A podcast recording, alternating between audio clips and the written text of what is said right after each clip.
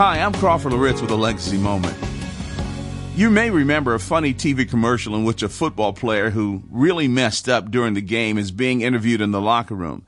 He has a very bad case of superstar-itis, so he arrogantly blames everybody else, including his teammates, for his mistakes.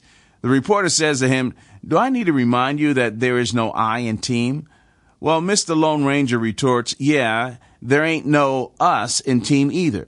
I found that hilarious, but it's also a picture of what, unfortunately, can be true in life. Nehemiah was an incredible model of this whole concept of teamwork. He didn't broadcast his wall reconstruction plan until his plan was ready, and then he recruited a team. He shared the vision, and they got on board. Listen to these words in Nehemiah chapter 3, verses 1 through 5. Then Eliashib the high priest arose with his brothers the priests and built the sheep gate, and they consecrated it and hung its doors. They consecrated the wall of the Tower of the Hundred and the Tower of Hananel. And next to him the men of Jericho built, and next to him Zaccur the son of Imri built. And now the sons of Hassenaah built the fish gate and laid its beams. And next to them, and next to them, and next to them throughout the rest of the chapter.